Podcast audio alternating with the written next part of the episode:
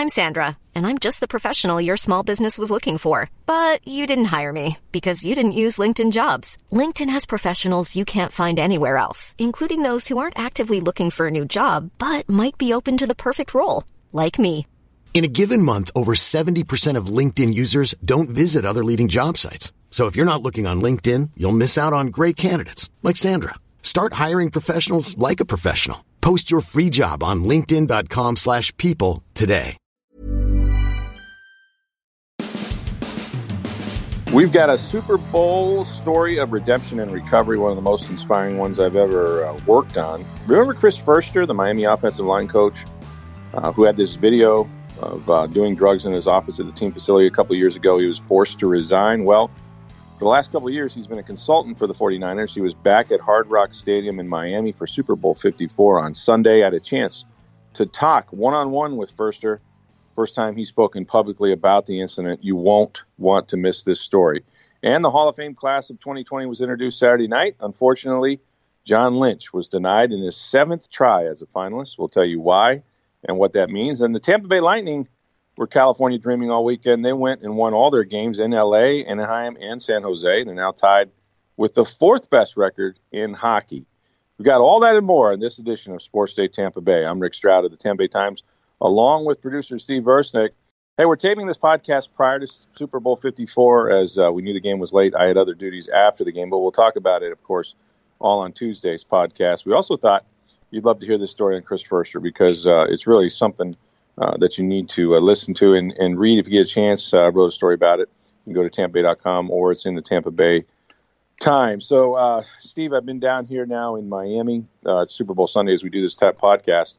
And um, uh, it's going to be a great game, and we'll, we'll talk about the results, of course, later this week. But uh, I got to say that uh, uh, I've enjoyed sort of the access I've, I've had. Sometimes your relationships come back around and, and help you gain some access. But uh, earlier in the week, I was able to have lunch with John Lynch, and his, his entire front office was down there, which was cool. Lynch, by the way, is just killing it as a GM. I, it, you know, I expect him to be back in this game again, probably several times in the next few years. I mean, I really do think they have that kind of potential. And um, if you missed it, he was on the pod. You heard him on the podcast last right. week, so you can go ahead and download that and listen back to him and hear his his words how Absolutely. things have gone in San Francisco. Absolutely, and you know people ask all the time too, and we talked about this a little bit. Why isn't he the GM of Tampa? It just really wasn't one of the things that that uh, presented itself, but this opportunity did, so he took advantage of it. But he's done a great job, and, and like I said, I I think he's he's going to be. Um, you know, really successful as they, as they move forward. But I had a chance to uh, to sit down with Chris Foerster, who I've known. You know, he was on Tony Dungy's staff back in '95 when Tony got here. He was coached here for about four or five years, I think.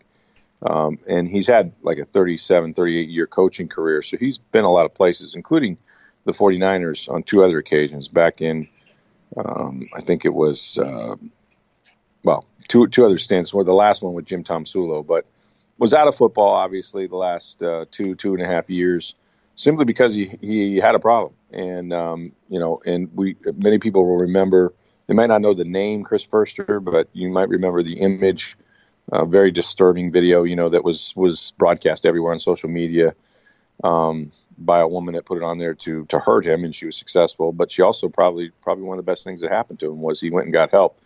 Um, but he's, uh, you know, had gotten into drugs and, and actually had videotaped himself in the office of the Miami Dolphins um, doing that, and um, and and you know he had to resign. It was weird because they played a game. This was right after Hurricane. Um, was it Irma? Is that the one that was big?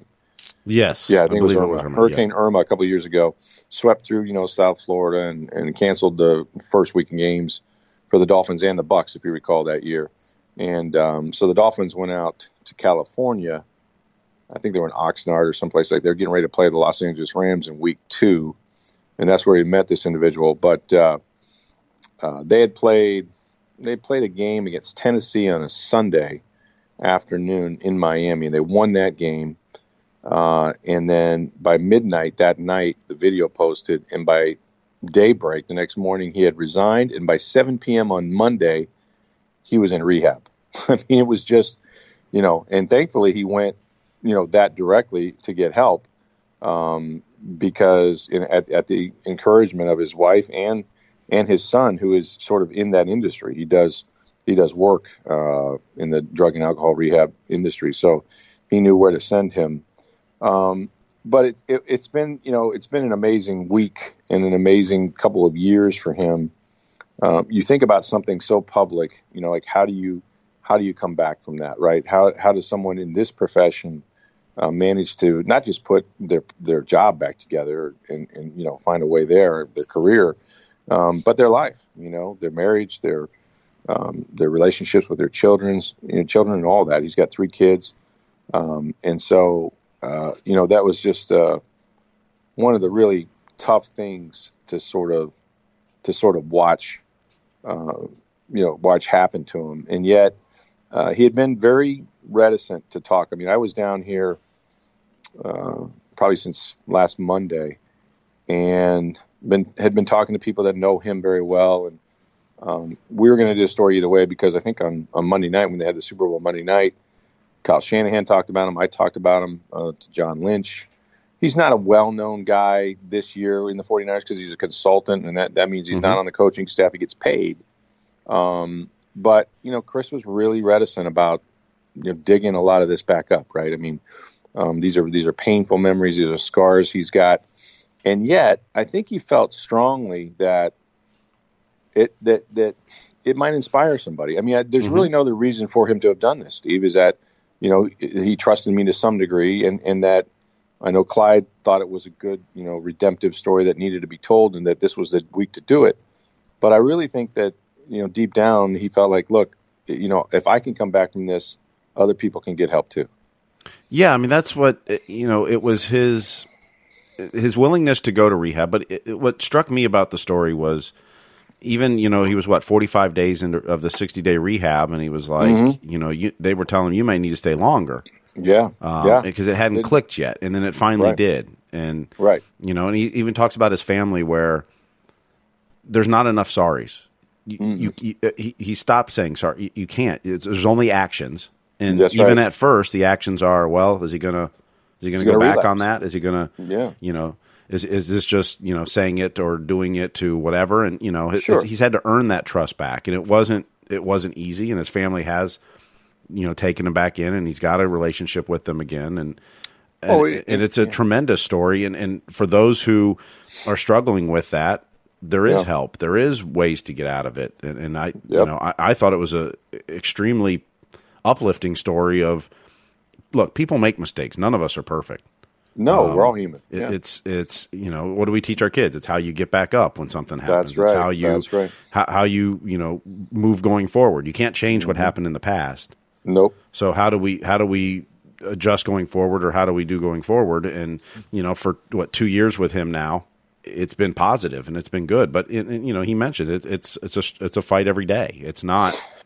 Yeah. You know, unfortunately, That's, this is not something that you're just okay. I'm cured or cured is not the right word, but you know, it'll never happen again. You can't ever say that with this.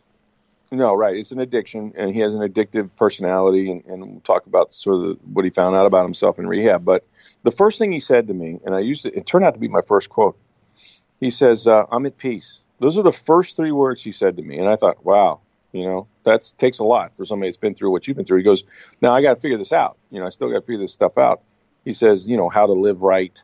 uh, got almost two or three years doing it of just you know, being honest, right? And he said that used to be from the minute I woke up, I was telling lies. Now think about the stress that you put yourself under, right? For years and years, not just the last couple years or not just before um, the, the videotape or anything. I'm talking going way back. He said really all the way to college almost. There, there were some some issues that he had within himself, and and he didn't know how quite why or how to address it, but he didn't know one thing. He was lying to a lot of people, you know, and he was not living as himself. In fact, what was ironic is that as a football coach, the one place where he could be just Chris Foerster, football coach, right, was when he walked between those white lines. When he was coaching, when he was on practice field, when he was on the game, there was no cell phones messages, there was no uh, phone calls, you know, and stressful interruptions, that kind of thing, uh, to try to cover, you know, for his drug use or for his uh, other other relationships or whatever. when he walked onto the field, that's when he was uniquely, as he said, or authentically, he said, Chris Foerster.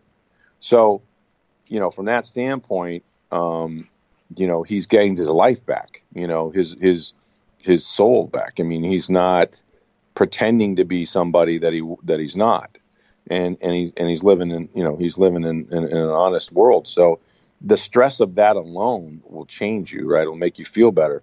Um, but also, I mean, he, he still has a ways to go. And, and you mentioned that it is a daily struggle. And that's one thing, you know, after I did the interview, I, I, you know, we, we exchanged a text message or two. And, and, you know, he was concerned that, that even after talking about it, that people would think he was saying, I'm cured. And that is not the case. I mean, as he wanted to emphasize to me, look, you know, yeah, I've done a lot of work, you know, with my family, and yeah, you know, um, my wife and I are in a really good place, but you know, it's a, it's literally a daily struggle because that's the way it is with addiction, and you just get up every day and um, you, you, try to make it through the day and do the right things, and then you do it again and again and again. You just stack the days.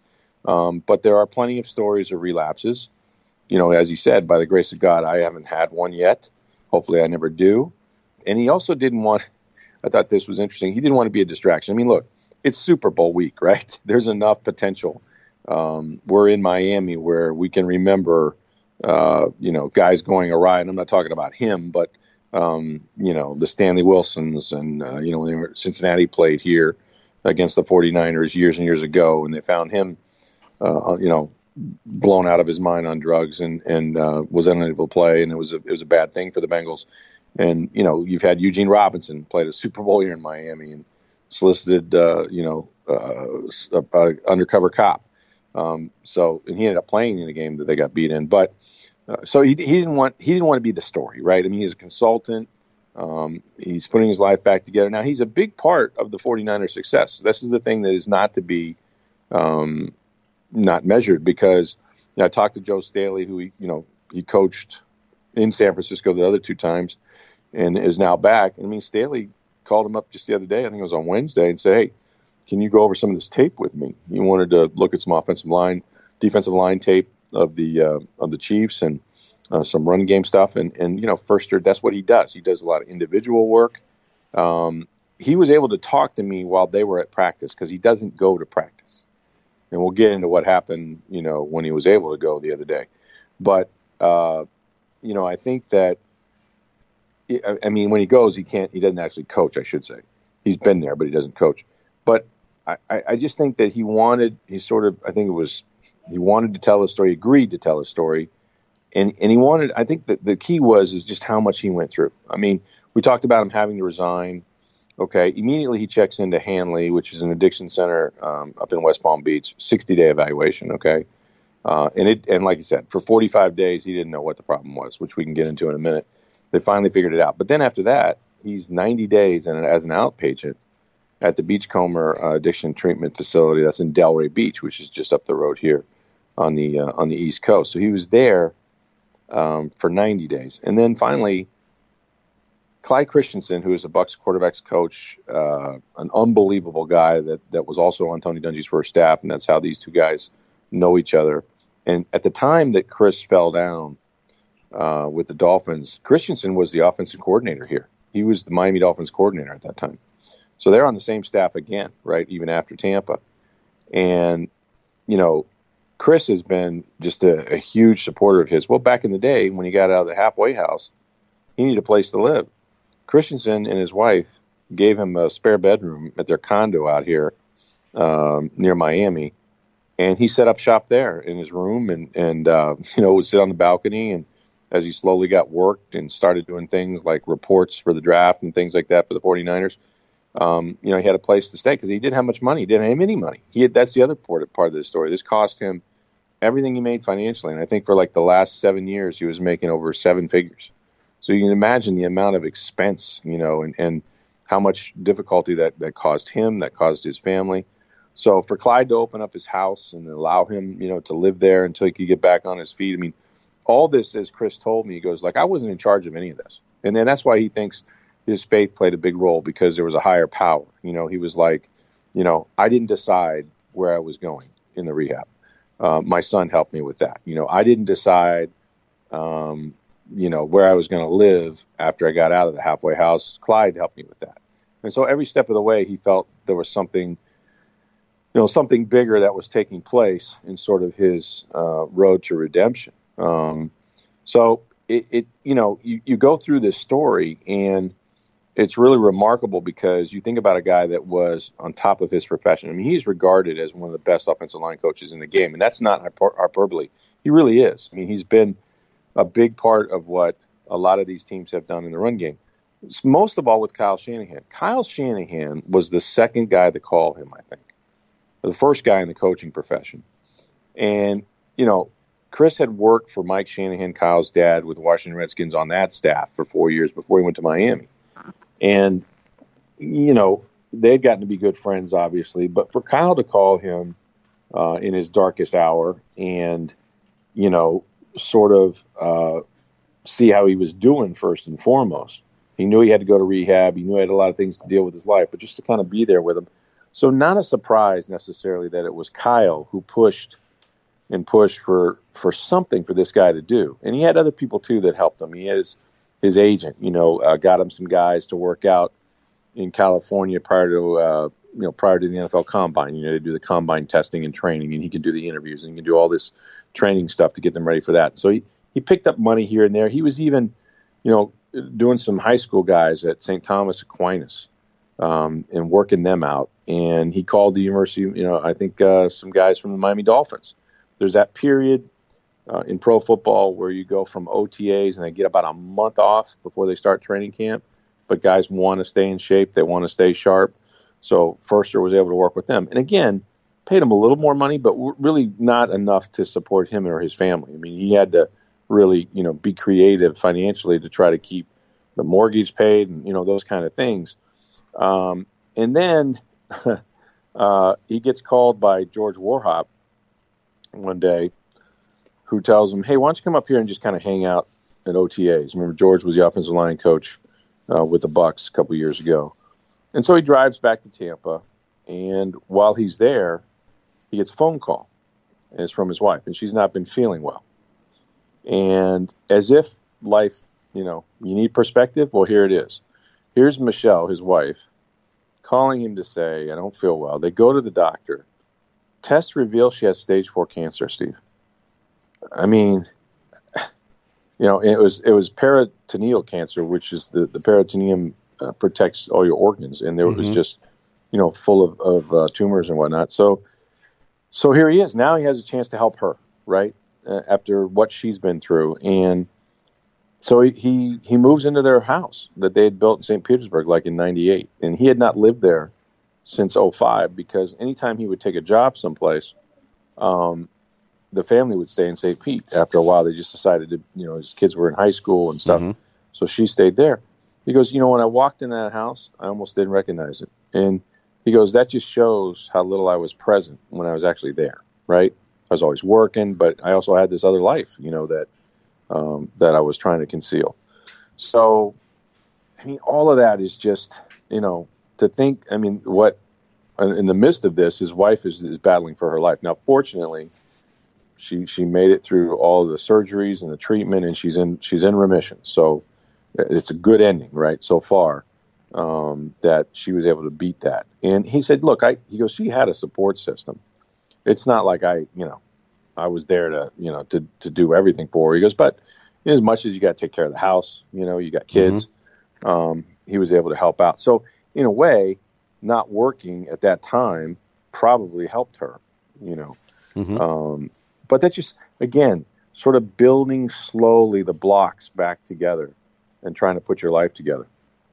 All right, so after that, he's got Shanahan. He's writing reports and he's doing all that stuff. And, um, you know, he's spending time that the second year, Shanahan said, Hey, why don't you move out here uh, to the West Coast and spend some time closer to the 49ers facility? And so he's able to do that this year, right? And and they they had a week, if you remember, they opened with the Bucs, and then they were playing somebody um, towards the East Coast or some central part of the United States. They stayed in Youngstown for a week. He was with them. And then they went to IMG Academy in Bradenton between games between Baltimore and New Orleans. So he got to spend that time, you know, with the team around the other coaches. Um, you got to give credit to their offensive line coach John Benton, who he's known since Colorado State when he first started coaching. Um, you know, most guys in this league, Steve, would be like, nah, I don't need another offensive line coach hanging around. You know what I mean? Particularly like, one that's viewed as a, one of the best in the game. Yeah, right. And I mean, so you give Benton credit mm-hmm. um, for that, and, and and for allowing him to you know to be part of this whole thing. Like I said, Staley, you know, and others were very glad he was around. When you think about the 49ers run game, he had been part of this offense going back to Mike Shanahan. So so Chris understood it from a blocking perspective, and Shanahan does so many things with the zone blocks and the motions and you know, uh, it, it's not just the hey line up and knock the crap out of the guy in front of you. It's not just man blocking all the time, but they do a lot of creative things, leverages and things like that.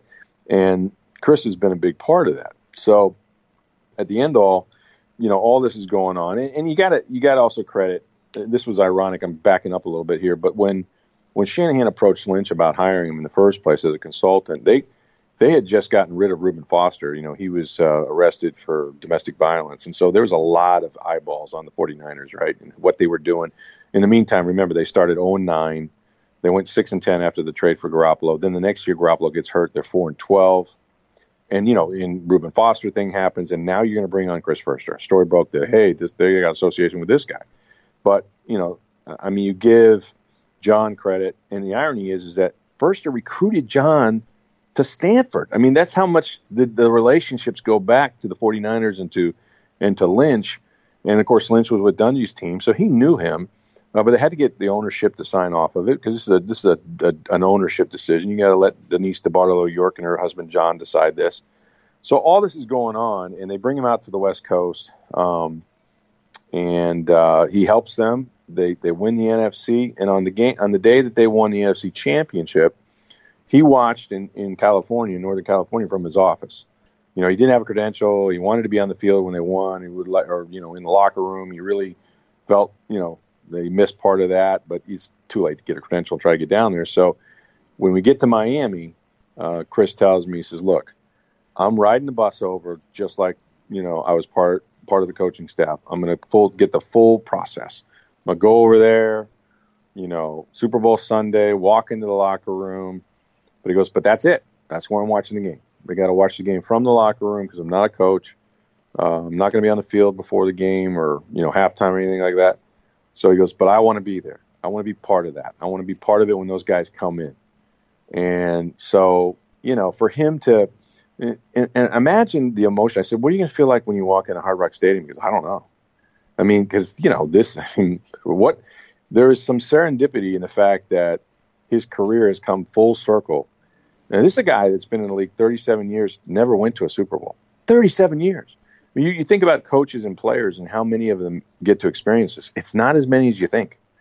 You know, uh, I mean, when the Patriots are going every year, that's one thing. Mm-hmm. But it's hard to get here. He even said to me, he goes, "Look, he goes, I've been around this team. This is a special team, a special group of guys." He goes, "If this what it takes to get to the Super Bowl, I understand why I haven't been there in 37 years." He goes, "It's rare." He goes, this this bunch of guys here, because I've never been around guys like this. So as a team that are so selfless and do anything they, you know, egos put aside, all that. That's really what it takes to win in the league. So we go to uh, this week, and there was a day where uh, Chris went out to practice, uh, and the the guys were kind of ribbing him. They're like, "Oh, look, they let you out of your cage." Was true in so many ways. Um, but Chris uh, you know, towards the end of practice. And he said, you know, it felt great to be just to be out there with the team, and been a long time since I've done that. But they're lining up for the risers and getting on the risers. They take a an official team picture right of both teams, the AFC and the AFC championships, um, before the Super Bowl. And this is this is you know this is your historic right mm-hmm. um, sort of picture. And John stops the process, Lynch, and says, "Hey, well, Chris, come on, you're part of this. Come on, and he makes him part of the picture. And I'm telling you, when he told me this, the only time he was great during this whole hour and a half that I talked to him, the only time that he got really emotional was when he talked about being asked to do that and, and, and feel a part of that and being asked to be part of that Super Bowl picture. It's, it's an emotional, I'm telling you, you got to go read this story. It's an emotional story. Um, he couldn't have been more honest. I hope people receive it the way it was intended because it's, it's a redemptive story. He had no reason to really – sure, is there is there some measure of hey, you know, I'm doing better to the rest of the NFL? I suppose, but that really wasn't his motivation. I really think that he just felt, you know what, I've been to the darkest place you can go, and I've had to, you know, build relationships with my family, with my wife. Uh, how how more public can this have been, right? How more embarrassing could this have been? And yet, it's probably saved his life. I think he wants people to know that no matter, like you said earlier, no matter what you're going through, um, get help. You know, talk to people, go in a program. Nothing's ever too embarrassing, you know, to to repair sort of the relationships and the things that you think you have lost. So I don't know. I was inspired by him, uh, by talking to him, and uh, the feedback from the story has been really good. I think people, you know, people have a different perspective of of that disease, um, and uh, and it is a disease, an addiction that he had, and his is kind of a compulsive addiction where, um, you know, you do things for temporary pleasure, but you just you know don't understand why you do them, but then you become addicted to them, you know, and um, like any other addiction. So, at any rate, I uh, hope you get a chance to read it, and uh, I hope you're I hope you're moved the way I was and just in sort of writing it and talking to him about it because I thought it was a I thought it was a worthwhile worthwhile story and I was glad that uh, that I was able to sit down with him. I'm Sandra and I'm just the professional your small business was looking for, but you didn't hire me because you didn't use LinkedIn Jobs. LinkedIn has professionals you can't find anywhere else, including those who aren't actively looking for a new job but might be open to the perfect role, like me. In a given month, over 70% of LinkedIn users don't visit other leading job sites. So if you're not looking on LinkedIn, you'll miss out on great candidates like Sandra. Start hiring professionals like a professional. Post your free job on linkedin.com slash people today. Imagine the softest sheets you've ever felt. Now imagine them getting even softer over time. That's what you'll feel with Boll and Branch's organic cotton sheets. In a recent customer survey, 96% replied that Boll and Branch sheets get softer with every wash. Start getting your best night's sleep in these sheets that get softer and softer for years to come. Try their sheets with a 30-night guarantee. Plus, get 15% off your first order at bollandbranch.com. Code BUTTERY. Exclusions apply. See site for details. Okay, so we also had on Saturday the Hall of Fame class of 2020 was introduced, and unfortunately for the seventh straight year as a finalist in the Pro Football Hall of Fame, John Lynch was shut out, and not totally unexpected because I'm I'm pretty close to the people in that room. I know Ira Kaufman pre- presents him. Um, I was in there last year as an alternate uh, voter, understood a little bit more about the process now. Unfortunately, there's a lot of what we call I would call slotting that goes on. I mean, you look at the 15 finalists and you look at the class, and uh, you know, a couple years ago, for example, there was a logjam of offensive linemen. Really, Hall of Fame. First of all, if you make the finalists of the Hall of Fame, chances are you're getting in. If you're there more than one year and you don't get in, you're really going to get in. If you're there as long as John is, the odds are 90 something percent. But he's still not a Hall of Famer. And you know, you know, a year ago it was Kevin Mawae they got rid of one offensive lineman, went through there, and then Hutchinson, Steve Hutchinson from the Vikings this year made it through. I suspect you'll see Tony Boselli, and there's a couple other offensive linemen that'll be coming up. Um, I don't have any problem with the guys they put in. I mean, I, I thought Edgerrin James should have been in last year or before. He's certainly a Hall of Famer. The guy that John was battling, quite frankly, was Steve Atwater. And, and Steve Atwater is an older player their numbers and their accomplishments are almost identical. I mean, to the letter. Big safeties, intimid- intimidating guys. Um, the difference is, uh, you know, that John wasn't an all-decade player because he kind of played in between decades, 95 to you know to the 05, where his highlights, uh, sort of his career. But you know, Atwater was running out of time. He was going to end up in a seniors category if he didn't get in because he retired before John. And so I think that was probably ultimately why Atwater made it. We knew Troy Polamalu was going to be a first ballot guy. So yeah, I mean they're not going to put three safeties in one class. No, no chance. And so you were battling. Now Polamalu this year was the only first ballot guy I saw. You know, I knew that I didn't think anybody else would be that was coming available. Um, the problem is next year you got two for sure, and maybe three. But you've got you know Peyton Manning, and I and I would think that uh, Charles is it Charles Woodson? Charles Woodson, yeah, and that's a defensive guy. back going in. So now you're talking more than one defensive back for Lynch to get in. Right. Exactly. Calvin and Johnson's also a first ballot next year, or I mean, uh, on the ballot for the first time next year, and so is Jared and, Allen. And those two will get consideration for first. I don't think they'll make it. Just kind of knowing what I know, I don't think they'll be first ballot guys. Maybe Johnson, maybe Allen. I mean, Allen had huge numbers, but you know, they went for years without any safeties, and now you know you have Centennial class members like Bobby Dillon and Cliff Harris and Donnie Shell. They all got in. Then a couple of years ago, you know, you got Ed Reed and Johnny Robinson. So there's been a ton of safeties. I'm afraid John might get squeezed. Now, next year the Super Bowl is in Tampa, and writers love a good story. We love a good story. I think it would have been a good story if he made it and then won the Super Bowl, mm-hmm. or you know whatever, lost the Super Bowl, or whatever the case may be. But the point is, for John, who went to the Super Bowl in 2002 in his hometown of San Diego, right? He has this timing is pretty good of his. It would be something if he could uh, make the Hall of Fame while it's while the Super Bowl's in Tampa. That would be sort of apropos as well. And and I think he was close. From what I hear from voters, it wasn't that big of a gap between him and Atwater, to the point where if he makes it in the room an eighth time, and the Super Bowl's in Tampa, I pray that that uh, this that'll be his year. But we'll have to see. There's no guarantees in life, and certainly not none in the Super Bowl. Um, but that's that's sort of why he got squeezed. Me, uh, let's see, we had other things going on in the weekend. How about the Tampa Bay Lightning? Goodness gracious, I thought this team was struggling, and then you look up. Is this true? You told me this, and I put it in the open fourth best record in hockey. Yeah, they're tied with the Penguins. Or the Penguins are going to play this afternoon, so they they could uh, pull ahead of. Uh, they're playing the Capitals, but sure. they're six. There's what I think they're six points behind the Capitals, or eight points, something like that, for the top record in hockey. Um, you know, they're only five points behind Boston with the game in hand. Mm. Um, yeah, I mean they're they're 15 2 and one in their last 18 games now. wow, that's smoking hot. Is that's about as hot as they got last year, right? I, I mean, game winning streaks. I think last year. Yeah, they. I think that what they had a ten game win streak last year because they had one this year as yeah, well. That's um, right. That's they, right. They had like three or four seven game win streaks last year. But yeah, I mean, this is yeah. They're they're quite toasty. They got a shutout for Curtis McElhinney, who you nice. know they've admitted early in the year they didn't play very well in front of him. Um, they've right. been playing better of late, and and you know uh, I thought look the Lightning are playing well right now. I, I don't mm-hmm. know I don't know if this week in California they've played as well as they were going into the break, but they're still playing very well. Um, against. San Jose on Saturday night, the Lightning control play for most of the game. The second period, San Jose did have a pushback, and, and McElhinney was forced to make some tough saves. But for the most part, everything they've talked about since training camp of playing a different style of hockey, more responsible, more defensive, not relying on that offense. I mean, here's right.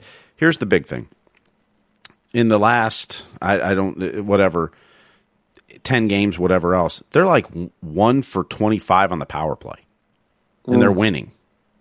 They don't have to win. They're, the offense isn't what's propelling their wins. It's the way they're playing defensively. It's the way they're they're getting back. Mikhail Sergachev has been playing wonderfully of late. I mean, some of the plays he makes coming back on defense when with rushes and things like that. You know, he's he's this year he has taken that defensive side of his game to another level. He's always had the offensive skills. Um, but everything they've talked about all season for the last month two, they've been doing, and and it shows. And and look, they're getting points, and all of a sudden now they're one of the best teams in hockey. Yeah, Just right where we thought they'd be.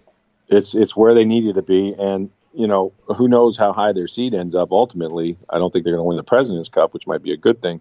Um, but eh, this is look, a lot of it is expected because of their talent and Julien BriseBois. I give Cooper credit. You know, nobody panicked in that organization. It did not start well, but this team had to find its own way. Every year we talk about this.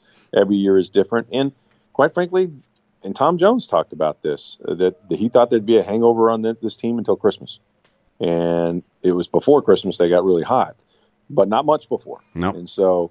Um, you know, I think that uh, you know when you start to see sort of you know, what are they, 20, probably about 25, 26 games away now from the end of the season, I would imagine. Yeah, we're, we're, we're close so to 30 games. Yeah, right around there. Close to 30. So, I mean, you can kind of begin to see where where the playoffs begin, and um, and I think that helps them. But yeah, credit credit those guys for you know for putting it all together because uh, there were some dark days early on, that it didn't really look like it. So yeah, Stamkos is playing very well. He's heated up nicely. Um, you know, Kucherov's got about the same amount of goals as he had last year at this point. He just doesn't have the same assists, but he's still playing well. Uh, Anthony mm-hmm. Cirelli has just been incredible as well. Another level, yeah, um, another know, level. He's almost become the. And I don't want to say because it's not taking away from Brayden Point, but he's become kind of what Brayden Point's been the last year or two. Because Point's been moved right. up to that top line now. He's playing with Stamkos and Kucherov, and his role's different on the team.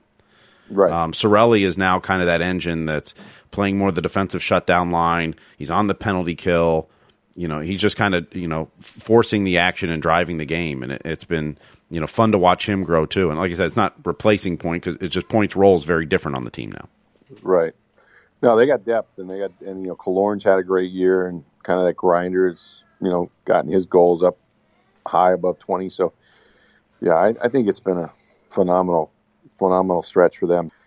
Well, we'll follow the Lightning as uh, they come home and host Vegas on Tuesday night. See if they can keep their streak alive there. Also, boy, not long. Pitchers and catchers report in just 10 days. So we got lots of race baseball coming up. Of course, we'll recap the Super Bowl as well on tomorrow's podcast. Hope you enjoyed uh, the story. Hope you enjoyed the Super Bowl as well. For Steve Versnick, I'm Rick Stroud of the Tampa Bay Times. Have a great day, everybody.